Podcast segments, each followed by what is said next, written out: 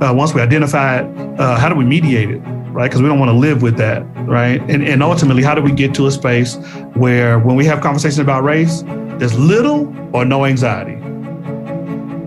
Hey y'all, Andre DeMille here, your favorite speaker and trainer, author of Is It Racism? How to Heal the Human Divide and Bunny Seeds. Together, we'll explore stories and we'll hear from folks of different backgrounds, gender, ethnicities, and sexualities. One story at a time, we can all help heal the human divide. Welcome to the show. Hey y'all, and welcome back to another episode of the Wake Up Stories. You are going to love today's episode. So we have with us today is Dr. Hotchkins, and he was introduced to me through a mutual friend because you gotta love the internet. I've known Tara Cooper. She's been on the show before, but she connected us on the internet. We slid into each other's DMs. And I had the privilege of having an amazing conversation with him a few months ago, and then was able to dive into his book. And so I'm just going to jump right into it. He is the author of My Black is Exhausted, Forever in Pursuit of a Racist-Free World Where Hashtags Don't Exist. So Dr. Hotchkins is a highly published scholar, critical race pedagogue, movie critique, co-creator of How to Reverse Racism training, and also author of Becoming Unexhausted, an interactive journal for moving beyond racism. He helps people cope and overcome racial exhaustion. He's a professor in the higher education, very sought after public speaker, and you guys can find some of his dope art on Exhausted Race Art. Welcome to the show, Dr. Hotchkins. How are you? I'm doing all right. How you doing? I am well. It is a beautiful winter day. We actually woke up to a little bit of snow here in Utah, so that's great. Yeah, so we had an inch and a half of snow in Lubbock, and they closed the city down. Oh, I believe it. But I never judge my southern states because they're not used to, they don't have the equipment to keep the roads clear. People freak out, don't know how to drive. Is it still, they snatch all the milk and bread off the shelves? Oh, it didn't come to that. Okay. But it was, any stoppage is good. They even closed the university down, so I was surprised that happened. Oh, yeah. And I guess it probably makes it easier now that everything's more virtual anyway, so. Right. Yeah. Well, welcome to the show. It is such an honor and a privilege to have you. And I know you recently were doing something with our neighbor at the Weber State right here in Ogden. So that's such a coincidence. I was like, oh, he's coming on my show in a few weeks. So yeah, doing some great work. Well, let's just jump right into it. So Dr. Hotchkins, tell us your story. Tell us, how you came to this, My Black is Exhausted, how the book came about, and just, what led up to all of it. Right. And so I'll go forward to go backward. Sure. So I was just at Weber State. They were the third spot on my book tour. Okay. And so I have, this month I got Texas Western University, and then in March I got University of Idaho, and then I got Texas A and M at Galveston. Right. And so the goal, I got 20 shows we started at University of Missouri last year, but so between last December and this December, I'll do 20 different spots. Nice. Right. And so the purpose of the book tour is to have an discussion about how do we identify racial exhaustion? Once we identify it, how do we mediate it, right? Because we don't want to live with that, right? And ultimately, how do we get to a space where when we have conversations about race, there's little or no anxiety, right? Yes. And so the book tour has been enlightening. I've had people cry. I've had people challenge, right? Dissent. I love dissents. Right. And so, but in creating the book, that was not my intent. Right. So I didn't, because I just went up for tenure at Texas Tech in Lubbock. I really didn't have time to write a book. Okay. I really didn't. And I didn't plan to write one either. Right. And so it goes back to May 25th, 2020.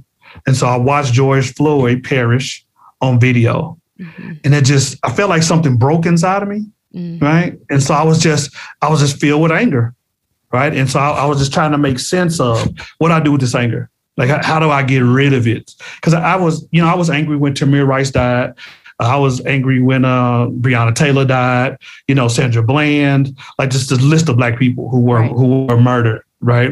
And so, but watching it happen, the casualness of the person who killed him, it just did something to me. Right. And so I was like, I need to start journaling because I'm not really a big journaling person. I write for a living, so I don't have time to journal. Right. Okay. But I was like, I got to start journaling.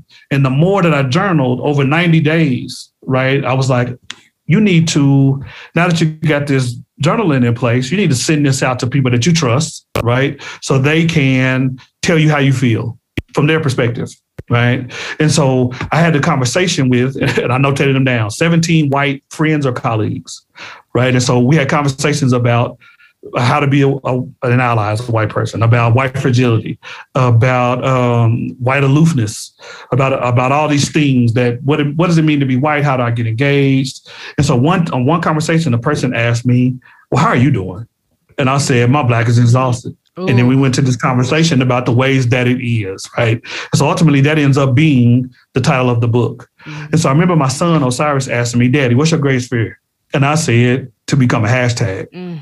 Because I associate my name with a hashtag. If I see a black person's name with a hashtag on Twitter, I'm like, did they die? That's the first thing I think about, right? Were they murdered? And so those things all coalesced into person saying, you need to do something. You may want to consider writing a book. And I was like, nah, I don't want to have to go. I don't want to have to start to find a literary agent. I don't want to do all that. But the more I typed, I just started typing. And so I equate everything to hip hop culture, right? And so even when I listen to an album, I think about the song sequencing, what music, what message does it convey? How do they transition? How does everything go well together? And so when writing the book, there are 16 chapters. And so it ties into the final chapter is Beyond Racism.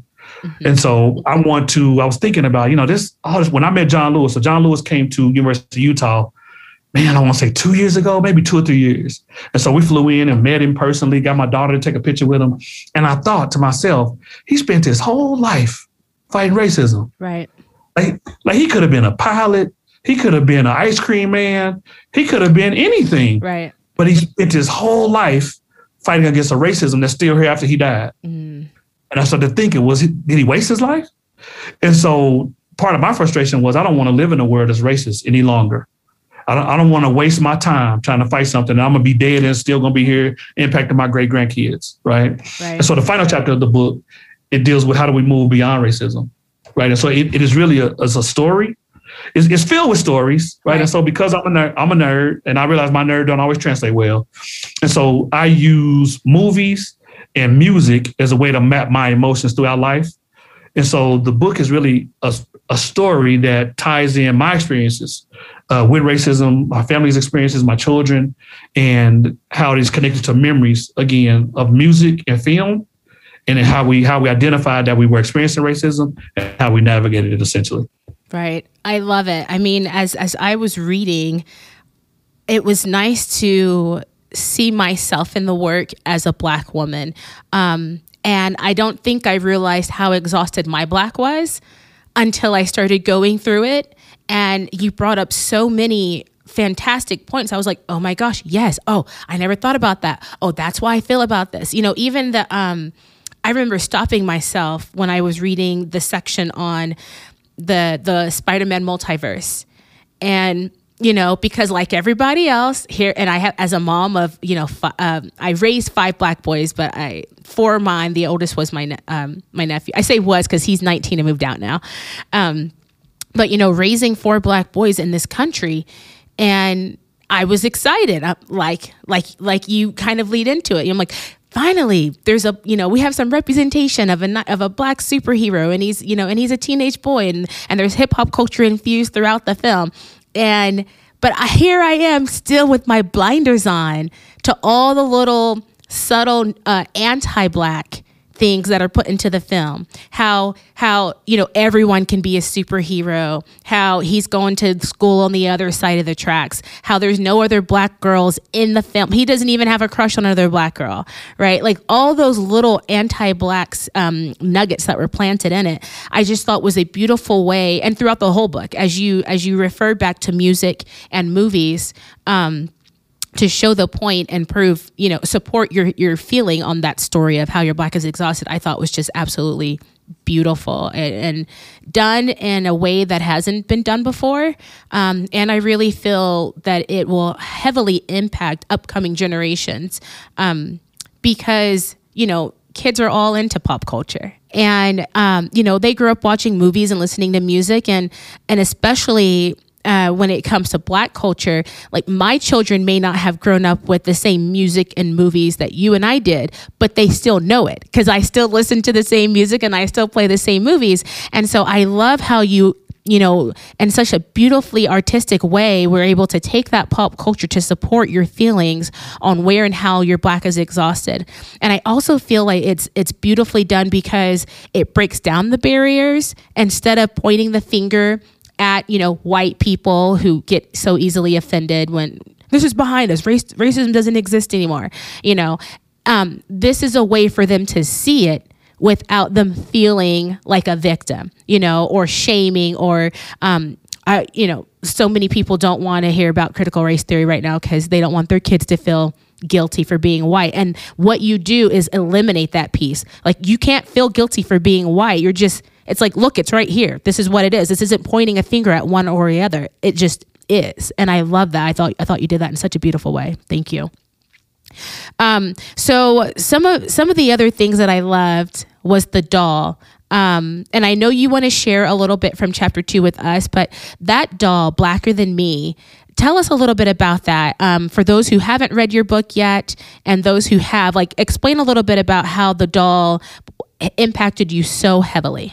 Right. And so dolls are something that I admire. Right. So I always think about what made the doll? I mean, who made the doll? What was the catalyst for them making it? What was the purpose and the meaning of it? So like dolls are like art, just in still form to me, right? And so Blacker Than Me was acquired when I worked at the Department of Tourism in the 90s. I want to say like 1997 or 1998. And so we had a rummage sale there and persons brought all of their belongings and essentially sold them to each other. And so I really didn't want to go. I was, you know, I'm an introvert. And so it was difficult for me to just interact with people. And so I saw, as I was looking through the stuff, I saw these little barrettes under this pile of socks. And so I dug through the socks and I was like, oh my goodness, it's a black doll. I want to buy her. And so I was looking for a tag and I saw it was only $1. And so I go up to the cash register and I'm like, hey, is this doll $1? And then the lady was like, yeah, that's too much. You could just have her for free. Mm. And I was like, what? I was like, nah, here, take this $20. I'm buying for $20. So I was mad at her attitude, took her with me and walked off, right? Yeah. And so I was showing her to people that I knew, friends, you know, family members. And so one night I went to my grandma's, and so Maddie Mitchell Sango. And so I said, hey, I walked over there and she was like, who is that? What do you got with you? And I was like, oh, I got this doll. I want to show it to you. So she's like, get in this house. And so I really didn't notice, but she noticed in looking at the doll that she doesn't have a mouth. So she has 2 white dots for her eyes and 1 red dot for her nose. And then there's no mouth present. And then for her hands are tied together. Right. And so my grandmother was like, if you're going to keep this doll, you need to be the voice for her. Right. And for black women when they need it. Right. Because black women don't need to speak for them. But when they need you to, you need to speak. Right. Yeah. And then because her hands are tied, you need to fight for her. Right. When needed, because again, black women don't need you to fight for them. But when they need you to fight, you better be fighting, right? And so that just shaped, after she told me that, I stopped showing other people the doll because I didn't get her permission to show her, right? And so that doll just, it impacted me in a major way. I have another doll that a person sent to me that is about 3 feet tall, 3 or 4 feet tall. Mm-hmm. And he's sitting on my bookshelf, right? So when people come in and ask about him, I'm like, he's the manifestation of the response of my ancestors. And so if you got any negative meanings, when you walk through this threshold of this door, you're going to get retaliation, right? Because it's watching over me. Right. And so I take Black Doll serious. I think she may be 50 years old. I've inquired about her. I've never seen another doll like her. And so there's not a tag that says, you know, made by Hasbro or you know, whoever made dolls. So I don't know if it was a person that made her or she was part of a doll series. Like, I really don't know. But to this day, you know, I took her for a photo shoot on my bookshelf in preparation of the book release. And so, you know, we have conversations often because I want to make sure that I'm living right and exact, and that in my walking in my black maleness, that I don't silence or subjugate black women. Right. And so it's just, I'm conscious of who I am and how my privileges can sometimes take away from other groups, specifically Black women. And I love that you recognize that even as a Black man yourself, because, I mean, we are even statistically speaking, Black women still make less than any other sex or race across the board, you know, and, you know, our babies die at a rate twice that of white babies in America. And, you know, we could go on and on about some of those things.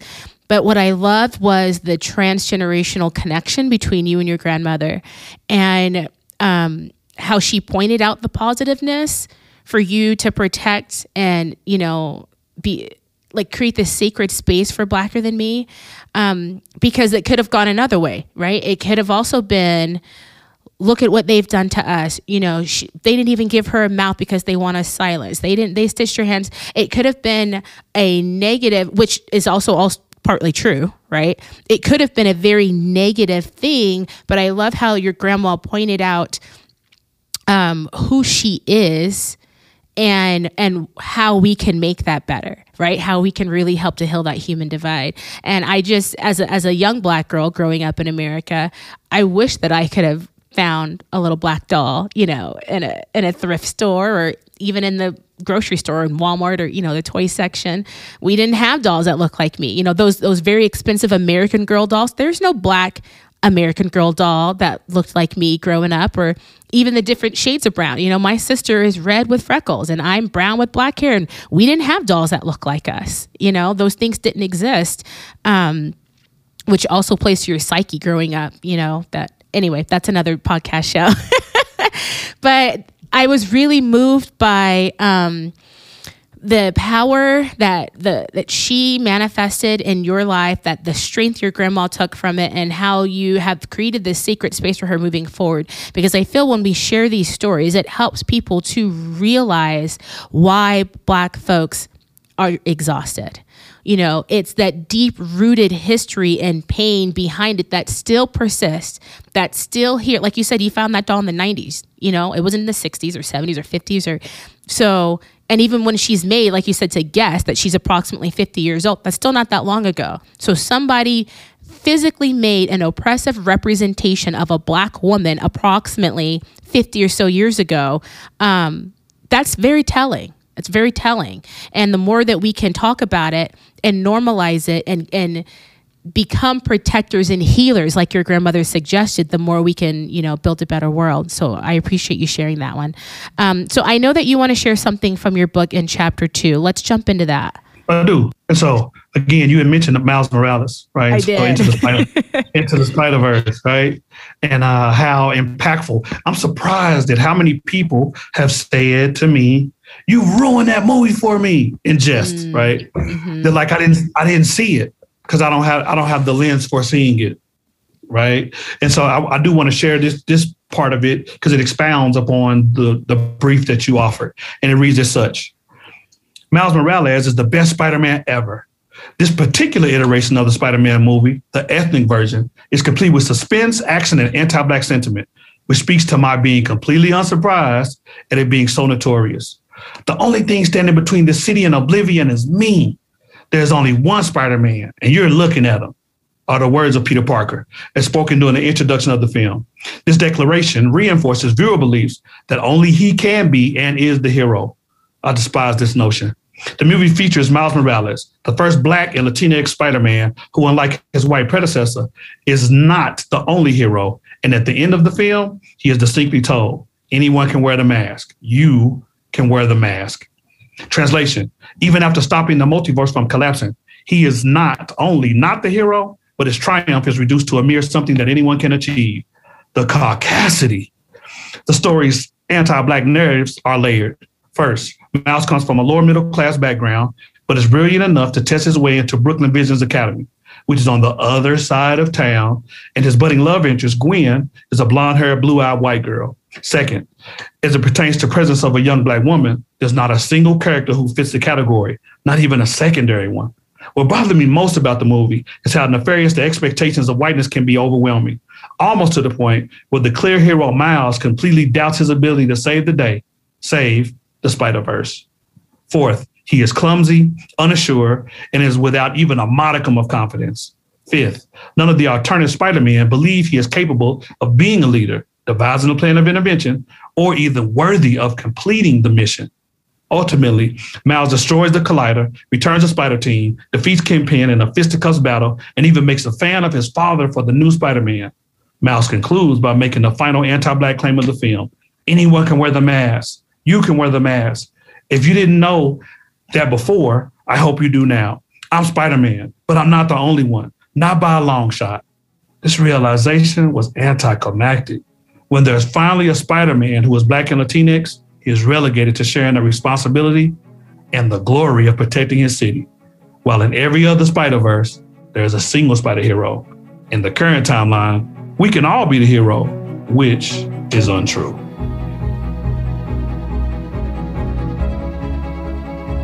Thanks for tuning in to this week's episode of the Wake Up Stories podcast. Join us next time for part 2 of this interview.